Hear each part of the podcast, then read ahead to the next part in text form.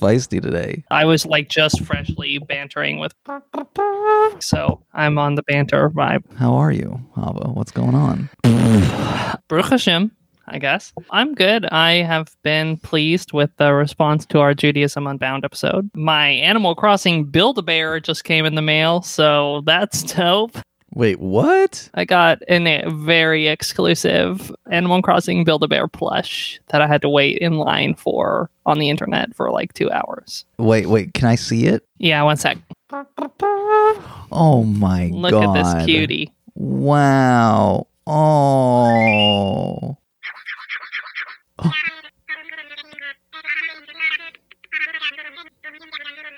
Oh, oh, okay. Wow. Okay. so th- that gibberish, for if you don't know, that was a raccoon plushie with a with a hand squeeze thing that you can hear it talking gibberish. Yes, it's actually called Animalese, and I'm pretty sure he's a tanuki and not a raccoon, but Oh, okay. Okay. I'm sorry.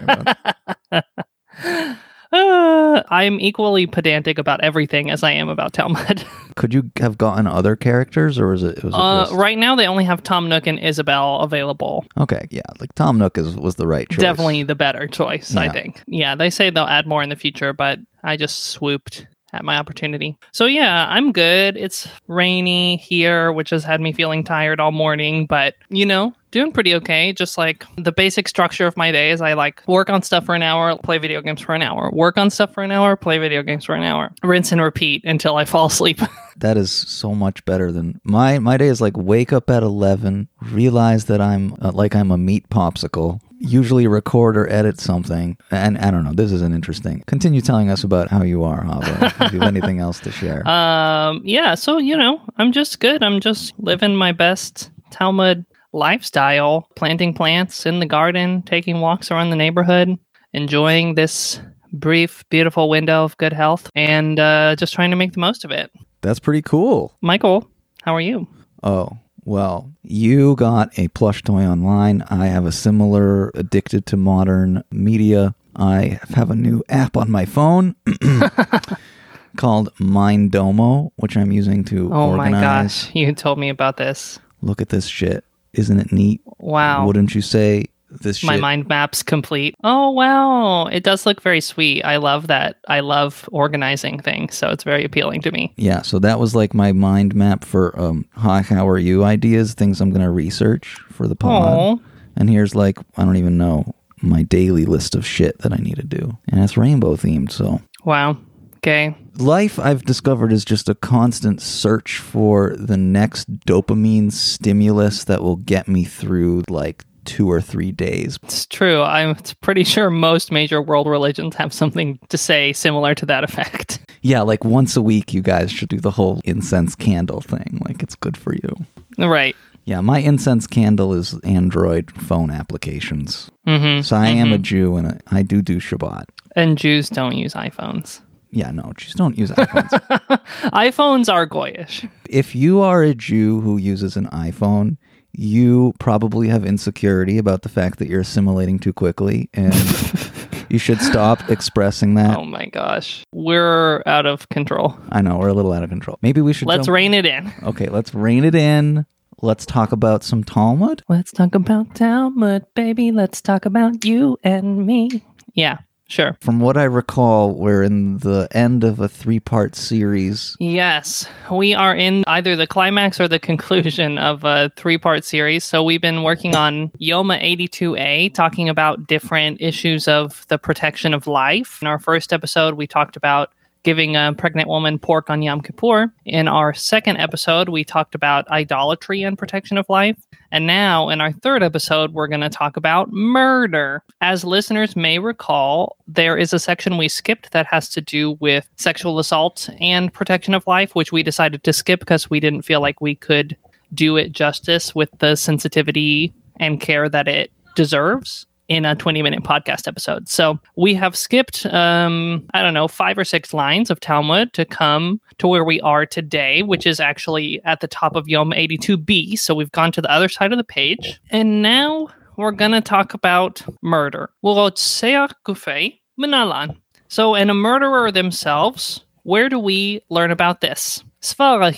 So, this is already first interesting bus stop. The Gemara's answer is it is from Svara. Some of you may be familiar with the queer Talmud organization named Svara, so you may already know what this is. But for those of you who do not, Svara in mainstream Talmud translations is often just translated as logic or reason or common sense. So what the Talmud may be saying here is like, where do we learn about murderers? Well, it's common sense to know about protection of life versus murder. But there's also a translation of Svara which sort of refers to our moral intuition, our morals and our kishkas. Just interesting. We'll go on. We'll have a little tale and we can talk about whether it's related to Svara or not. Dahahu data lekame de Rava. A person came before Rava. Amarle, amarli mare dirai kitle liflania wa ila kitelna lach. This person comes before Rava and says, The chief of my village, the head honcho of whatever kind, came to me and said, Go kill such and such person. And if you don't, I will kill you. Apparently, he's bringing this moral dilemma before Rava. Should I go kill this person or should I allow myself to be killed? Rava, Amarle, Rava says to him, Niktelach wala tiktol machazeit didma didach sumka tfei dilma dema dahahu gavra sumka tfei. Rava says to him, Let yourself be killed so that you will not kill. What makes you think that your blood is redder than his? Perhaps the blood of that man is redder than yours that is the end of our little tale on murder. Just to start going back to the Svara piece, what's interesting here is that seemingly to me, the Talmud is not telling us this story to justify the idea that we should let ourselves be killed rather than become murderers. It's just sort of telling an example of a time when someone used common sense to figure that out. You're saying they're not coming down conclusively on it? Well, I would say it's conclusive, but normally what we might expect is the Talmud would say, How do we know about let yourself be killed rather than be killed? Oh, we know from this Torah verse because the Torah is authoritative and it tells us what to do. In this case, it's saying, Oh, we just know because it's common sense to know that. Here's an example of a time someone used their common sense to know that. Interesting. So the Talmud is introducing a new form of reasoning, pure common sense. Yes, I mean, it's new to this show. It has definitely occurred in the sequence of the Talmud before this page. Okay, so there is common sense. Perhaps this Yes. is beyond the scope of this particular episode, but is there any exploration of the question of where common sense is derived from? Does it derive from the Torah, or are we left to ponder that? Yeah, there are quite a few discussions. I think that probably deserves an episode all its own about what is Svara and where does it come from. As far as I know, I haven't heard of a full on, here's the origin story of common sense kind of thing. There are just maybe some illustrative anecdotes that we could get into. But suffice to say, it's a quality that the Talmud sort of knows us all to have in varying degrees. For one, it's interesting that this anecdote, it's not really here to prove, it's here to just illustrate. There are actually quite a few sources of authority in Talmud that are not just Torah. We have Torah, we have Svara, we have what's called minchag, like sort of like common custom is often used as a source of authority. So Torah is definitely not the only source of authority in the Talmud. There is a hierarchy of what can override what. Mhm.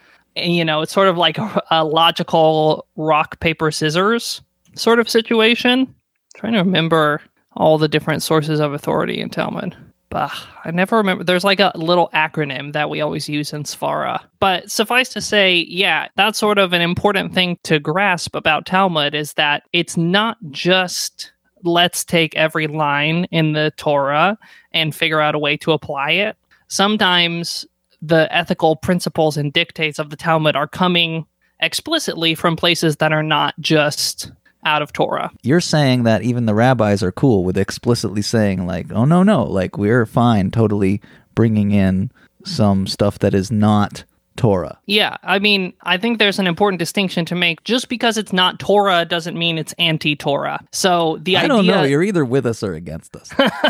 no, no. So, for instance, in this case, right, the idea of let yourself be killed rather than become a murderer. Maybe we didn't have a Bible verse directly to bring to prove this source, but there's also no Bible verse that says the exact opposite. Okay. So just because something is not from Torah directly, that's different than it being explicitly forbidden by the Torah or, or explicitly contradictory to the Torah. This is sort of a side thing to go on, but I think we've talked a little bit on the show about Karaites, a group of Jews who don't use rabbinical Judaism at all. They hold only by the Torah. And I heard on Judaism Unbound recently, they had this guy on, this Karaite guy on, who we talked a little bit about before, and he was saying something that comes up often a lot in the Karaite community, for instance, with holidays like Hanukkah, which is not in the Torah. You know, do Karaites celebrate Hanukkah? And his rationale was basically like, the Torah doesn't say don't celebrate Hanukkah, and all the other Jews are celebrating Hanukkah, so often they do.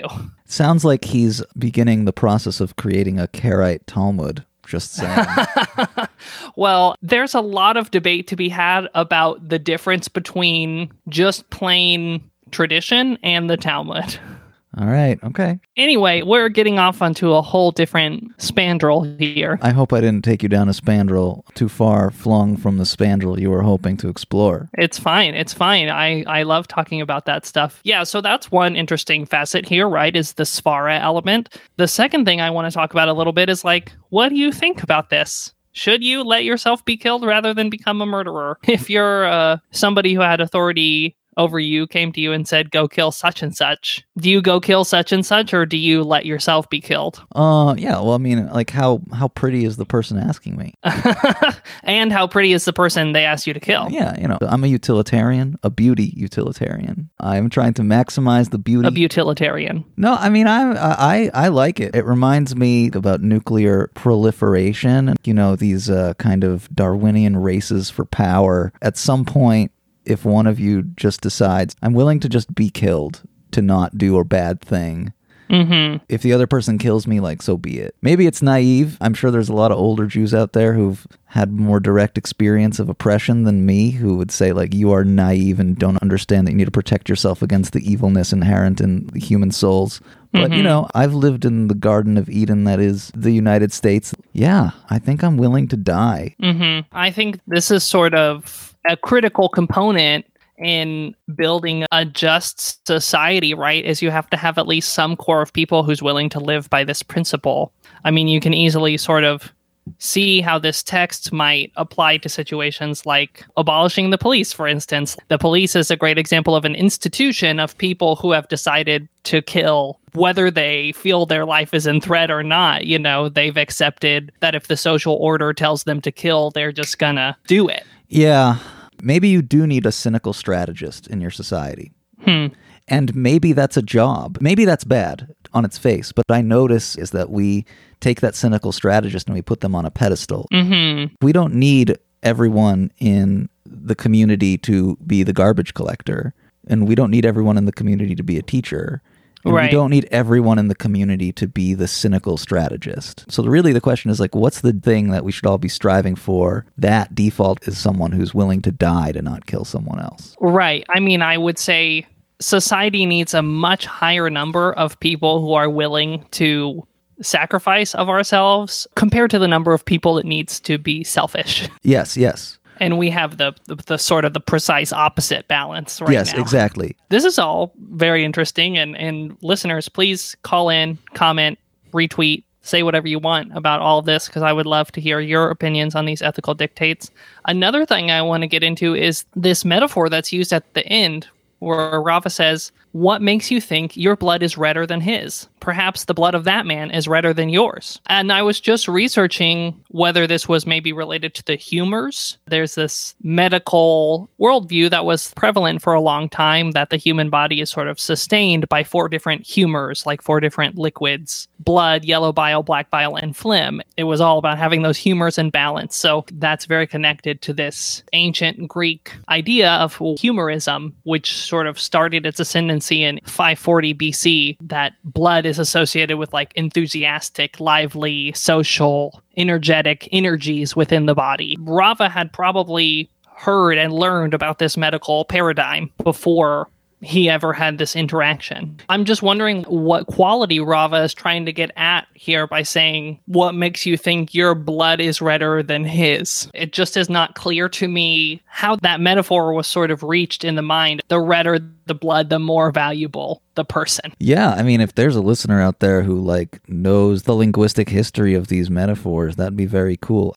Right. I mean, we even have quite the opposite metaphor in in current English diction, right? A blue blood is someone who's noble and rich, right? And and Yeah, sort of yeah. therefore more valuable. It's interesting the interaction between Greek philosophy on Jews and how it's a very slow trickle in. Right. It's not until like Maimonides do we really get a more explicit Marriage of the two. yeah marriage of the two exactly. I think also part of what's interesting to me about this sentence is that Rava says, right, what makes you think your blood is redder than his? Perhaps the blood of that man is redder than yours. So, like, this whole idea is sort of based on a conjecture, right? Mm-hmm. Not necessarily that that man's life is more valuable than yours, but like, there's a possibility he's more important than you.